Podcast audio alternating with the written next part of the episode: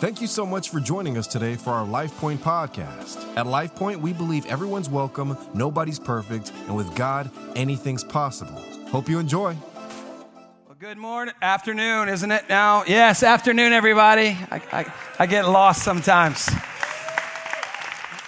My name is Danny Rivers, and I'm one of the pastors here at Life Point, and I want to just say welcome to everybody here in this room, anybody who's listening to this or watching this somewhere, thank you for joining with us as well. You guys look awesome. It's the middle of summer, and yet you guys are all still here. We found this out a couple of years ago that some people, we don't see them for the summer, and we think, well, they quit, man. And then we'll see them in September, and they'll be like, oh, no, we just took the summer off. Like, oh, okay, it's not school. But, anyways, um, you guys don't do that because you're here, so thank you. Thank you. And if you do do that, I'm, my bad for throwing you under the bus out here in front of everybody. Um, we're so glad you're here. And if you're a guest with us today, um, thank you so, so, so much um, for being with us. It's always such an honor to have you guys here for the first time or the first time in a long time, whatever that case is. Um, we have a, a team coming back from Costa Rica today, a missions team. And so when you pray today, just be praying for them that God would give them safe passage. Amen. They've done great work there. Um, and I'm so proud of them and what they do. Uh, I've said this all day today, but I want to say it one more time. I want to give a big shout out to our ushers, uh, the men and women who are serving on our usher team. They do, they do such great work, and uh, they serve so well um, in the house and out there, keeping us safe, keeping everything in order, making sure everybody has a seat. Um, so thank you to you guys for, for what you do. Um, I, I want to talk today, I want to continue our series, um, The Summer on the Mount. This is where we're just kind of walking um, slowly through the sermon that Jesus gave uh, in Matthew uh, chapters 5, 6, and 7. Today we're in part 6 of the sermon. If you have your Bibles, you can turn with me to chapter 6. That's where we're going to hang out for a little bit today. And I want to talk today specifically um, to anybody who's ever been sort of dissatisfied with prayer uh, or the way it works in your life or your own personal prayer life. Um, if you've ever uh, felt guilty because you don't pray enough, um, or you're not sure if you're doing it right, uh, if, if you've ever felt confused about how prayer works, or some of us would even be more honest, we're not sure if it works. Um, if, if, if, if you're a prayer ninja, this isn't going to help you today, right? If you're like, dude, I'm next, I'm a hoe, I'm at a how, come on, never level, this ain't your sermon. But for the rest of us, right, who are trying to figure this all out, uh, I want to bring you the words of Jesus. We're going to go to the most, what I think is probably the most famous part, part of Jesus' sermon in Matthew 6. In, in, the middle of the greatest sermon ever preached, that's without a doubt, um, come, Jesus gives us the greatest prayer ever prayed. And he starts with a couple of warnings. So I want to give them to it real quickly. Matthew 6, verse 5, he says, When you pray, um, do, do, not, number one, do not be like the hypocrites, for they love to pray standing in the synagogues and on the street corners to be seen by men. He says, I tell you the truth, that they have received their reward in full, meaning the reward of their prayer is not so much that God heard them, but that people saw them. And um, I, th- I, think, I think that could be, this can mean a lot of things to us because we're not Pharisees. This is who he's talking to. Um, I, I, I think part of what we're hearing here is that what Jesus wants from us is prayer that is real, that is authentic, that is not about uh, performing for other people or concerned about what other people might think or trying to necessarily emulate the patterns of prayer that you've seen from other people that you admire. Um, it's just about coming to God the way you are and praying to Him in the way you are. The, the, the second thing he says is he says, don't babble like the pagans do. don't, don't go on autopilot when you pray and just pray mindless, thoughtless prayers. I, have been guilty of this. We're just like praying because it's what you're supposed to do. I, I know none of you have, but I have. I've just kind of said whatever comes to my mind, you know, just religious phrases, and I say them a lot. And um, I, I think what Jesus is saying, it's not about the exact right words. It's, it's about being authentic and being real. In fact, it's less about the words, and with Jesus, it's always more about the heart that you come to God in prayer with. And in fact, a lot of the Sermon on the Mount is about not the external realities, but the internal, unseen realities. And then Jesus, after those two warnings, he gives us an alternative strategy for how we should pray. And he says, But when you pray, and there's an assumption, Pastor Danny told us this last week, there is an assumption that you will pray. It doesn't say if you pray or maybe if when you, no, when you pray. The assumption is that we're going to be people of prayer.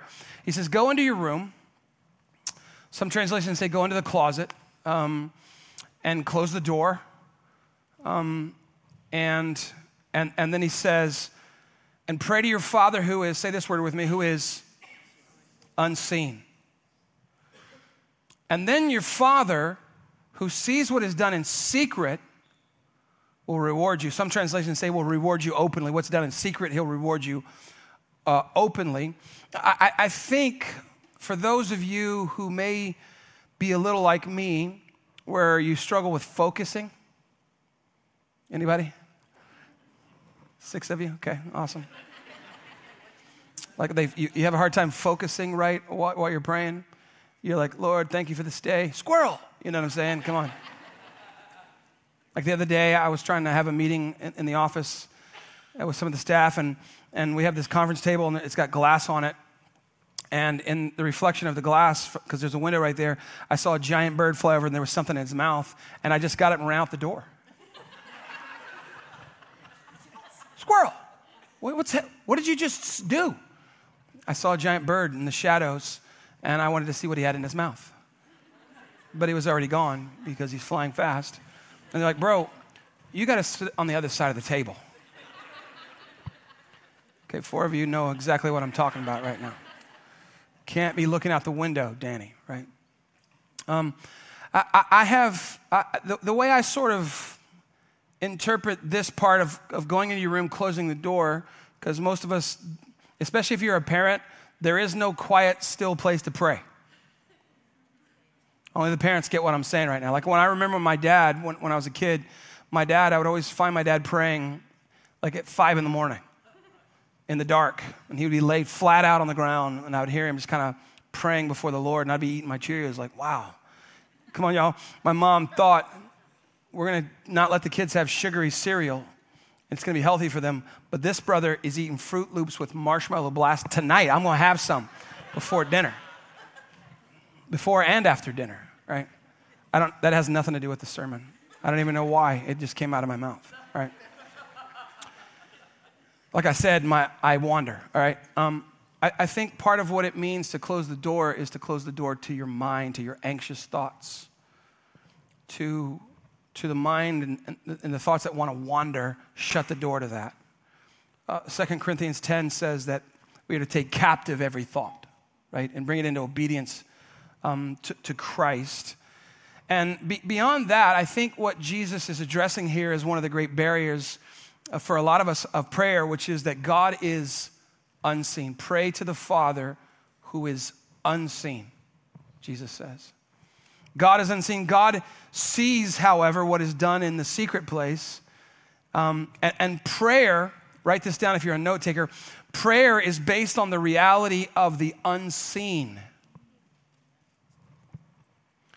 See, prayer is not about always what is seen. In fact, Hebrews 11, faith is the substance of things. Now, faith is the substance of things hoped for, the evidence of things what? Unseen. So prayer is based on a reality of things that you can't see, right? And, and, we have been conditioned in our day, in our culture, in our time to believe only what is seen, heard, felt, tasted is what's real, and that's not real. That's not true. Jesus is telling us that the kingdom of God um, that is being ushered in is the only real thing. And when everything because listen, this body that you and I have, that we can feel, taste, touch with, it doesn't exist 70 years from now, 80 years from now, right? It's gone. And the one thing that, that lasts is unseen things inside of you. The most important part of you is unseen. The soul, the spirit, can't see them, right? But that's the most important part of you. Prayer is hard for some of us, for sure me, because we think if I'm not moving achieving visible, tangible progress, then nothing is happening. But prayer is often to an unseen God who often gives us unseen results. But just because you can't see something happening doesn't mean something isn't happening. So, prayer is most like a seed that you plant in a spiritual soil, right? So, so much of a seed's life, when you plant it under the ground, is experienced underground, in the dark, unseen, where nobody sees what is actually happening, but something is happening. And prayer is like that sometimes, and you just keep planting the seed into the soil, and eventually something happens.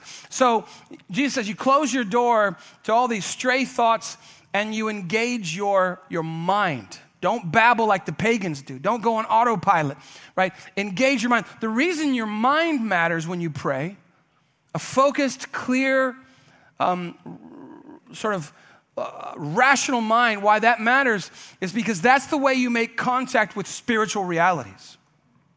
It's true in physical realities, but it's especially true with God.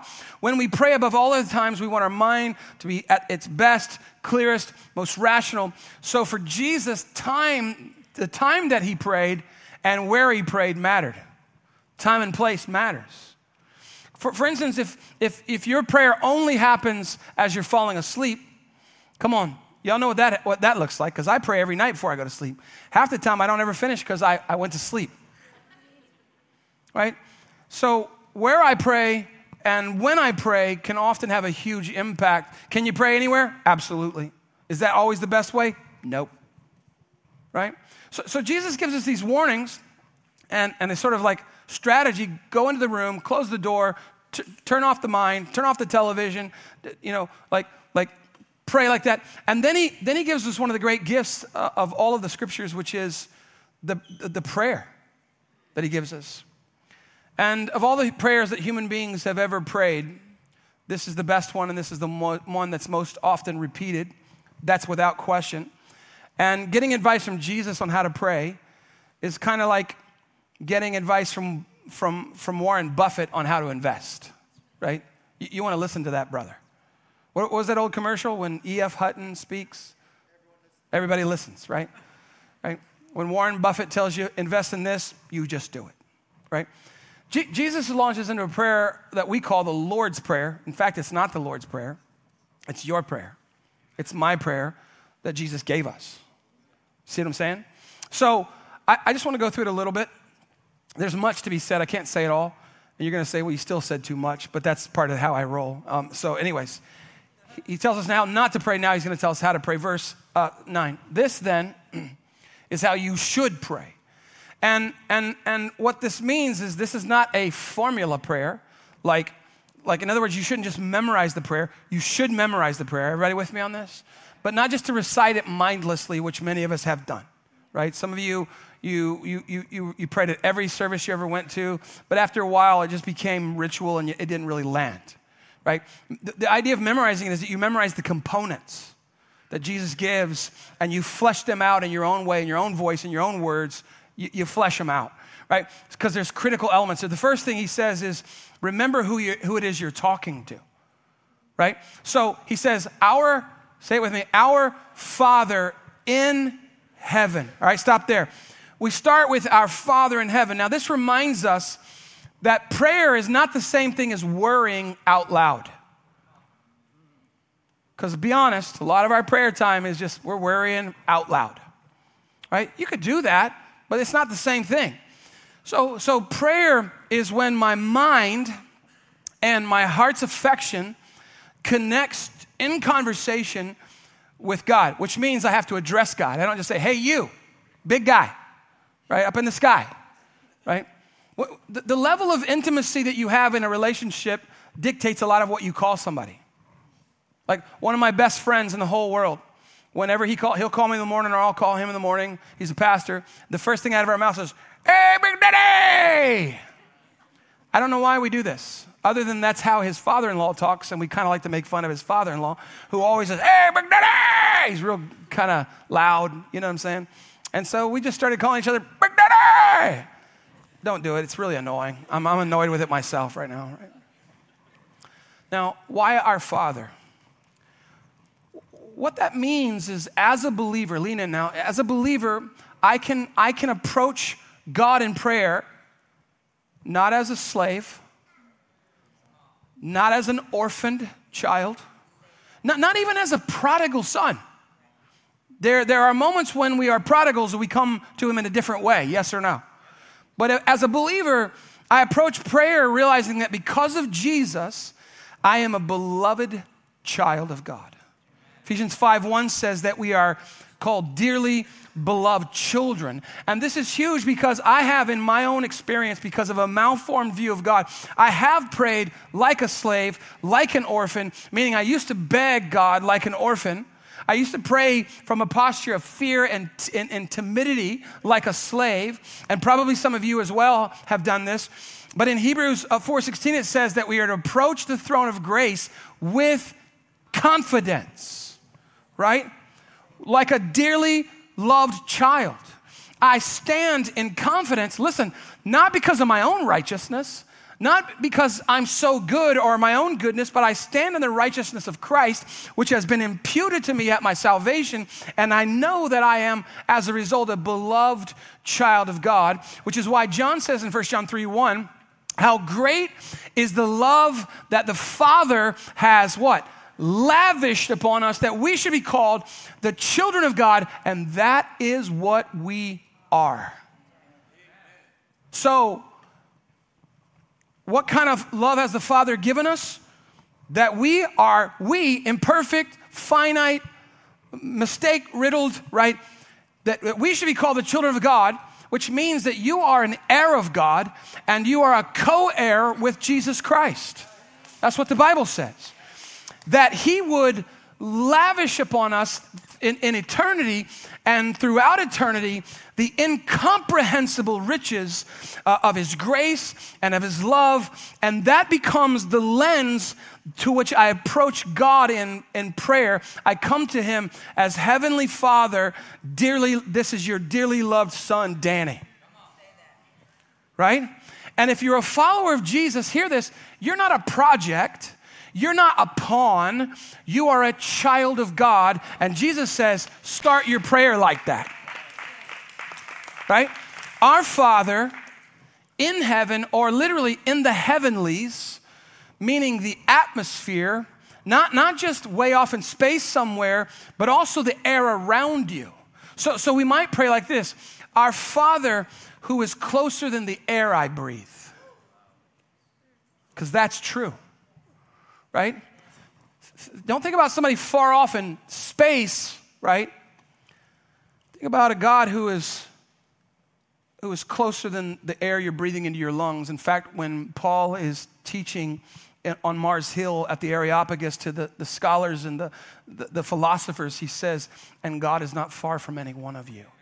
And he's saying that to people who don't believe. How much more is he close to people who do, who, who, who do believe him.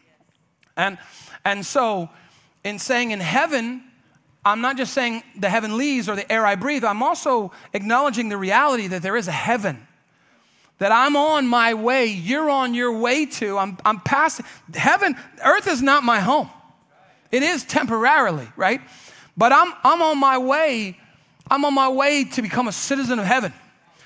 And it's an unseen reality for sure right here, right now, but it is the most real thing that you've ever heard of, right?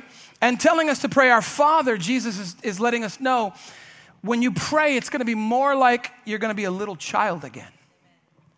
You, you get to be, listen, you get to be a child again, going to a parent who loves you um, and who is your father, but he's not just your father. He's the King of kings. He's the Lord of lords. He's the ruler of time and space. He's the creator and sustainer of all of life, and he loves you more than you can imagine. Come to that kind of God and bring him like a little child. Now, I, I don't know about you, but in my life, there is much that I'm responsible for. That, that I have to focus on. I can't afford to make a lot of mistakes in my world right? So, so, the idea that prayer becomes this space and time that I get to go and put all of that in, into someone else's hands who is far more capable than I'll ever be, that means so much to me that I can be a child again and take all of the worries and the wants and the wishes, I can just cast all my cares upon Him. And there, of course, there's this very rational part of my brain who remembers my time as the youngest of four. Come on, babies of the family, unite, right? And sometimes you're thinking there's too many kids up in this house, from my perspective, right? And they're all bigger than me, they're all older than me, and at least two of them were much louder than me. I'm not gonna say their names because they might hear this at some point. They can imagine which one of them they are. There's a two and three chance that it's you. Okay, anyways. and so I would think in my head, my parents can't hear me. And some of that's true, right? But here's the beautiful thing about my Heavenly Father somehow in prayer, in ways I can't conceive, God is able to simultaneously listen to every son and daughter on the planet who comes to Him, while at the same time focusing on each one as though they are the only one He's listening to. That is mind blowing. And it's so significant because as a parent, you can't do that. You can't, I can't, it's not about you lack sophistication or intelligence. It's just you can't focus on five voices at once. He can focus on eight billion at once. Now, what that means is that you are a child of God, and God hears every prayer you pray as though you're the only one in the universe that is praying. Our Father in heaven, start right there as a posture of a, in the posture of a child, a beloved child to a father who loves you, and you can talk about anything you want to, just as a child would. Now, the word father also reminds us that we're not in control of the answer that he might give. Right? Sometimes parents say yes, and sometimes they say no, and sometimes they say not yet. And if they're dads, they say, go talk to your mom. Can I get a witness, dads? Pass the buck, right? Father, um, so often we want to use prayer as a kind of mechanism to get what we want, like a secret code that if we do it the right way, the right thing will come to us. That's not prayer, that's superstition. Right? Jesus doesn't t- teach us to pray superstitiously, He teaches us to pray relationally, right? Prayer isn't a lucky rabbit's foot. Prayer isn't a cosmic vending machine where if you put the right amount of coins and you press E three. Come on, sometimes you meant to press seven and chips fall out and you meant to have a chocolate bar. That's not how prayer works, right? Father is a word of intimacy and closeness, so much so that Jesus says in verse 8 that your Father already knows what you need before you ask Him, right? So he says, Our Father in heaven, hallowed be your name. You, you start out by acknowledging who it is that you're talking. You address him as Father. And then you start worshiping him. Because when you begin to understand who God is, you focus on him. Maybe you pray the Psalms or you're praying in the worship part of this, you start to pray the Psalms. You, as you begin to know, come to know him, then you begin to understand who you are. And then you begin to understand why you're here. So, hallowed just means I'm giving honor where honor is due right? So you're my father, and most holy is your name, and I'm gonna give him the glory whether he answers my prayers in the way I want him to or not. Hallowed is a way of saying, I'm grateful, but I'm not entitled because gratitude opens doors and, and entitlement closes them. Right? I'm saying to God, even though you're my father, I realize you don't owe me anything because he doesn't. He, he doesn't owe you anything or me. So I'm starting out with praise, not just for what he might do, but I'm starting from the posture of this is who you are and hallowed is your name. So again, I'm not coming to him like a slave in fear and timidity, but I'm also not coming like an orphan out begging because I don't understand how good he is.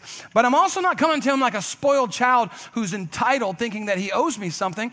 That's what starting with honor is acknowledging. I realize that even though you're my father, you're most holy, most awesome, most powerful, and you're all of that, whether you do anything for me or not, I'm coming to you grateful. So when you start praying, Jesus says, don't just rush off to your stuff, right? Spend time with your father. Because the more time you spend with your father, the more time you focus on your father, the more time you give praise to your father, the less concerned you're going to be about the stuff that, in life that's worrying you. Because what I've found in my own time is that oftentimes my worship, in, I'm talking about in prayer, not in church, is here and my worry is here. But if somehow, this is why order matters in Jesus' prayer. If somehow, hallowed be your name becomes, goes up, worry naturally comes down. But if prayer is just worrying out loud, what happens is the greatness of God gets smaller and smaller, and the things of this world grow larger and larger. So we, we acknowledge who God is, we embrace and we honor the God of the universe. And the more, the more you do that, the more confident you'll be when you leave your prayer time that He knows what's going on in your life and that He can, in fact, handle your stuff. So, the more you focus on the greatness, the vastness, the all powerfulness of God, the smaller your issues start to look to you. Some of you will remember this old hymn. I'm going to sing it if you don't mind. It just goes, Turn your eyes upon Jesus. Remember this one? Look full in his wonderful face. Sing it out if you know it. And the things of earth will grow strangely dim in the light of his glory and grace. That's true. That's true. That's true. And you stay in that place until it begins to sink in who it is you're talking to. Would you stay, Jesus says, would you stay there a while? Would you not rush past this point?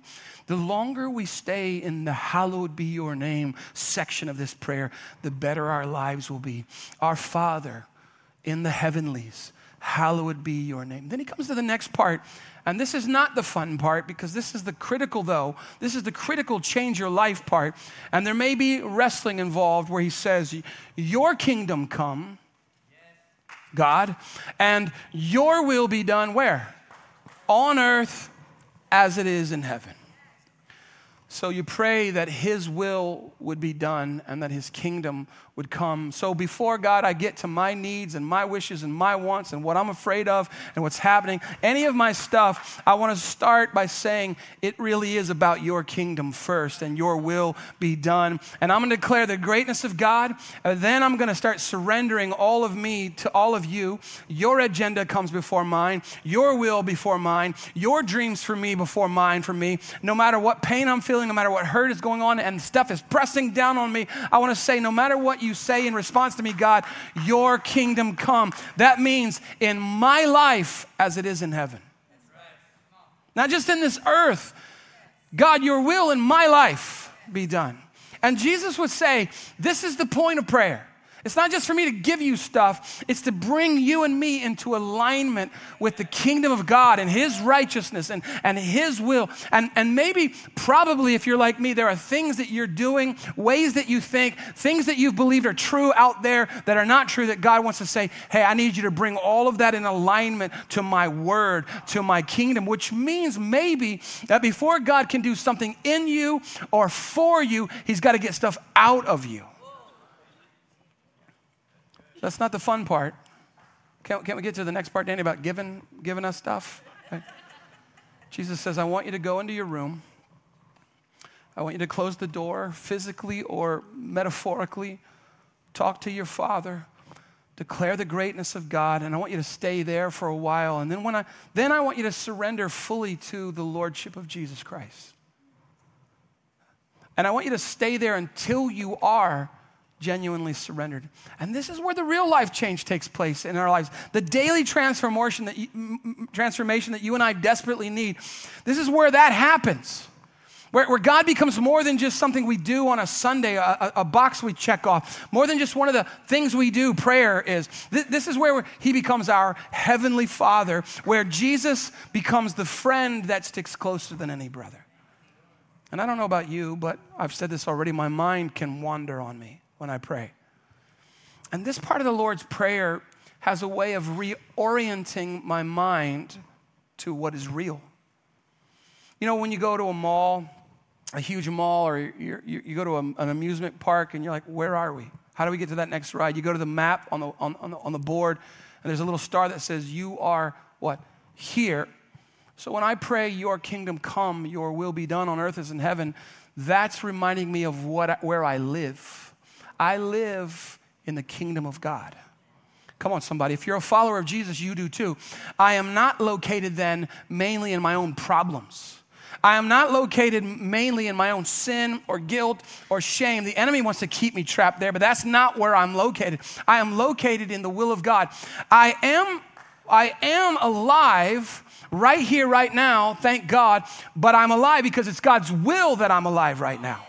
Right? I, I also I am who I am because God fashioned me, formed me, created in my mother's womb in the hidden, unseen places uh, he did that because that was his will. And, and so I want to realize the unseen reality, the kingdom reality, is the great story of God's will being done on earth, in our country, on social media, where it doesn't happen very often. Come on, in our schools, in my neighborhood, in my workplace. I want to help bring up there, down here. And this leads that task of I'm part of that story brings me to a place of surrender. God, your will be done in my life, in my body, with my time, with my money, with my energy, with my words, in my relationships, with this day, as I go out to work or school or wherever I'm going as I build this business, you don't build the business for your name and fame, you build a business for His name and fame.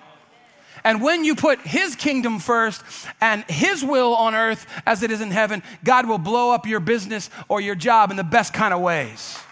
And when you make it about you, it's a small, selfish kingdom, and you and I want to be part of the grand kingdom that is the kingdom of heaven, the kingdom of God.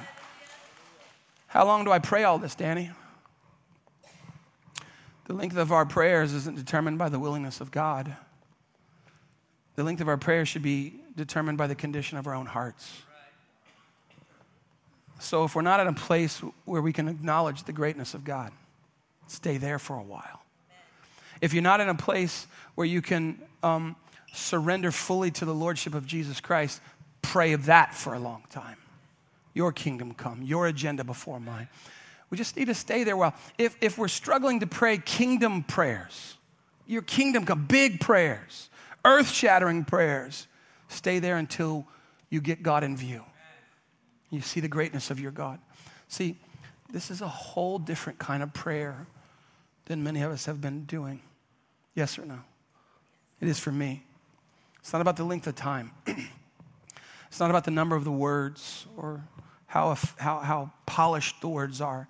It's about entering into a relationship with your Heavenly Father. And when, when you do that, when, when your faith which is my trust in God, when your faith intersects with the faithfulness of God, life change happens.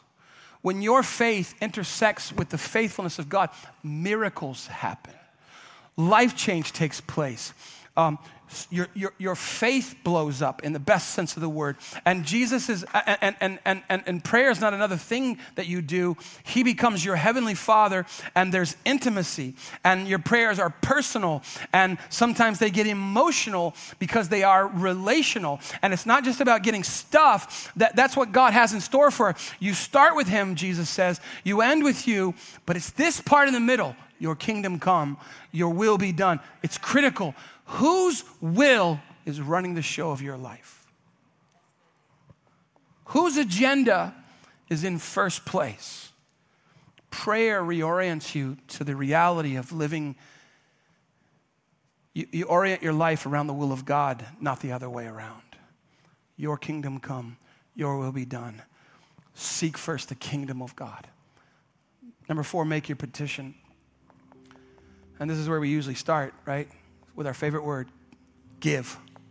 Right? Come on, it's not a bad word. Give us this day, today, our daily bread. What that's telling us, Jesus is telling us, don't, don't focus on tomorrow. Multiple places, you're not promised tomorrow. Life is a vapor. In fact, the next bit of teaching that we're going to do next week is going to talk about don't worry about tomorrow. Tomorrow can take care of it itself. And when we pray pray, pray this day, today, our daily bread. What we're saying is, God, I'm asking you to give me today what you know I need for this day. Because I don't know what I'm going to need. He does. When you remember how the people of God um, walked in the wilderness in the Old Testament, they were given this thing called manna, which is really just Krispy Kreme donuts that floated down. Come on, hot and fresh. Little red light, no ants, no dirt, just floating there. Guess how much they got? Enough for this day, except on, on before the Sabbath, where they weren't allowed to go pick it up. They would get enough for two days or whatever. When I was in the Philippines last year, in in October at our, our orphanage Imus home that we support, um, they, were telling us of stories of the kids that had come been rescued off the streets. One one family of five, one one group of five kids, the oldest nine. Imagine that nine year old taking care of her four siblings by themselves for one whole year. And they said one of the biggest hurdles they had to overcome with those kids that had lived on the streets was that they would feed them and they would only eat a little and they would begin to stuff the food in their pockets and not eat all they had been given because they had, of course, they had an orphan's mindset which doesn't trust that there'll be enough for each day. And so I have to arrange provision for myself. I will hoard. I will get closed handed with it. That's an or, a spiritual orphan's mindset. In their case, it was real. And they said they wanted to just kind of say to those beautiful kids, hey, tomorrow's not your job. Tomorrow's my job. We're going to take care of you. I promise you, there will always be enough. And this is why Jesus tells us to call him Father, because I'm not a spiritual orphan. I have found that no matter what I'm facing, I can face any of it, anything, if I do it with God one day at a time. Forgive us our debts. I'm going to skip some stuff here. Forgive us our debts as we are in the same way or in the same measure that we have forgiven others. Think about that when you pray that prayer. It's dangerous. Father, forgive me in the same way I have forgiven those people who've harmed me. That's what that's the prayer. So the fifth element is make reconciliation a priority. And this is about humility, right? It's an understanding that I don't always get it right. And I get it wrong, I have to make reconciliation with God. And I want you to, I want you to know this that humility, true humility, is the pathway to experiencing the favor of God.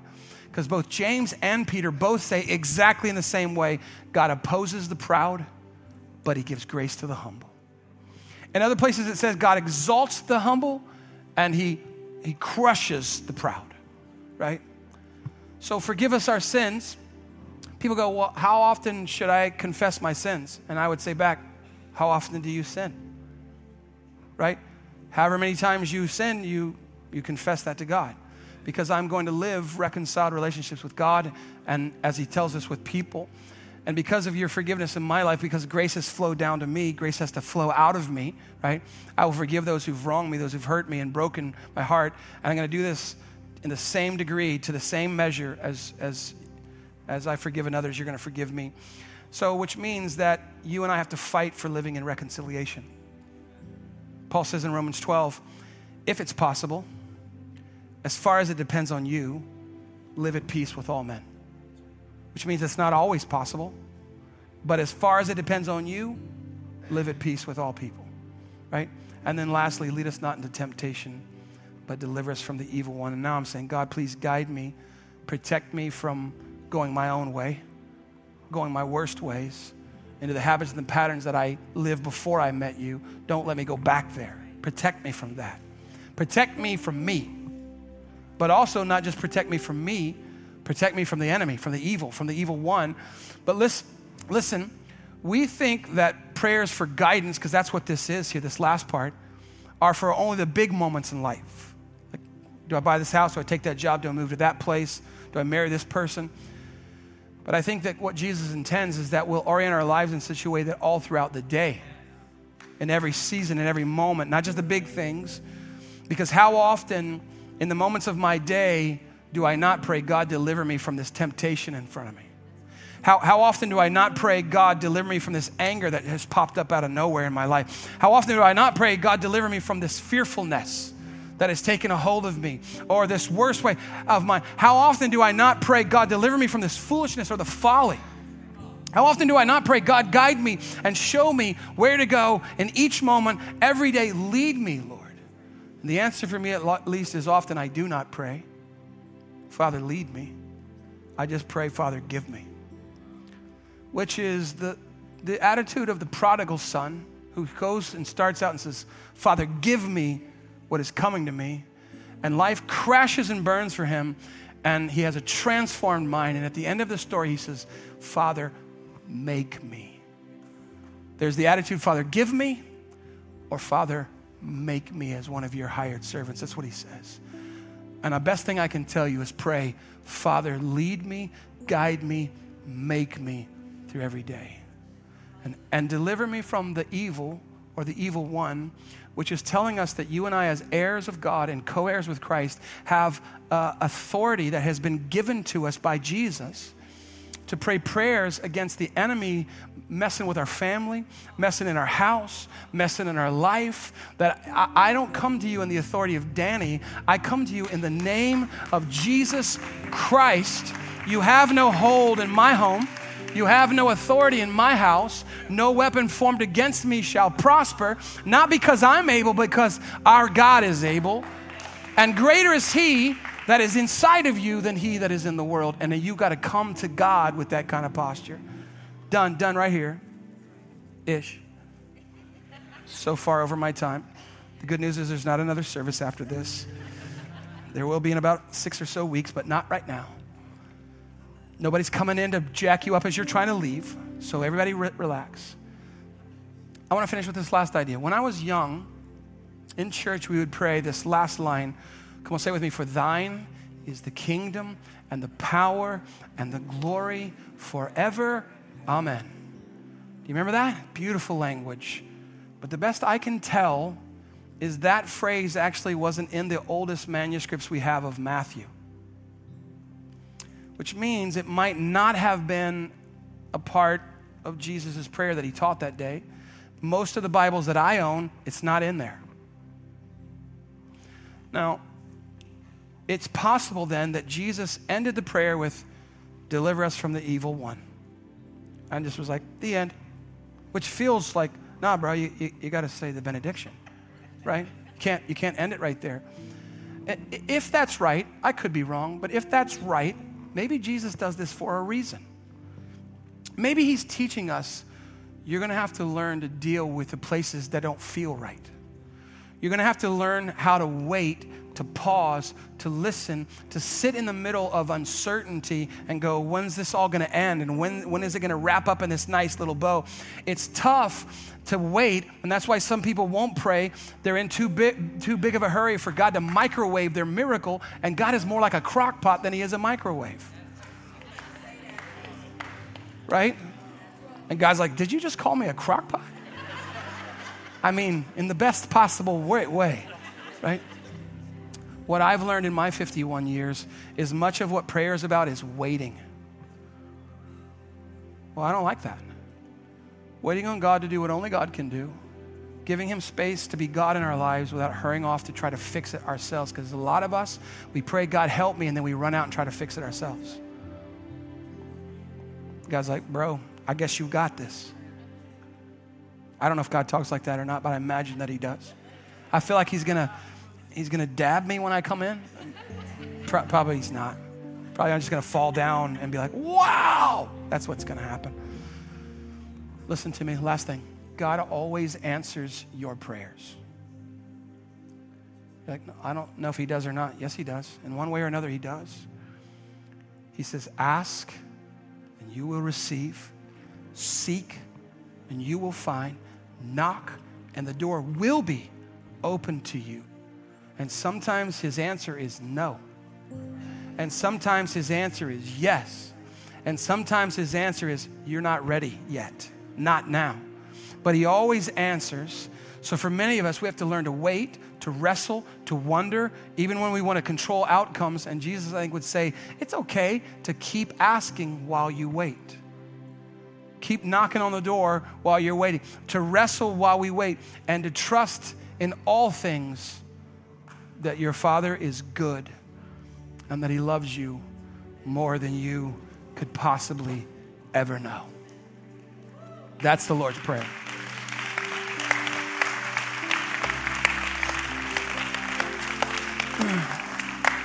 So, Father, thank you for these words. These are the literal words of Jesus, not what religious people made it out to be.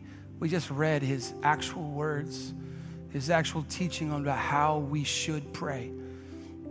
God, I think probably if people are like me, they're realizing that the way they're praying and the way you taught the disciples to pray in Luke's gospel and the way you taught the crowd and your disciples here in Matthew 6 is a different way to pray. In fact, the reason the disciples asked him to teach them to pray is because they realized we've been praying. We memorized all these prayers we learned from children, but we've watched you pray, and the way you pray seems way more effective than the way we pray. Would you teach us to pray? And you did. So, God, I just pray that we would lean into prayer because prayer matters. Prayer matters. The fact that we ask for things in prayer, that matters. Prayer moves heaven, prayer moves earth. God, we don't always see exactly what's happening, but I pray you give us faith to trust you even when we can't see. We walk by faith, not by sight. And we will walk, if we walk at all, we will walk by faith and not by sight.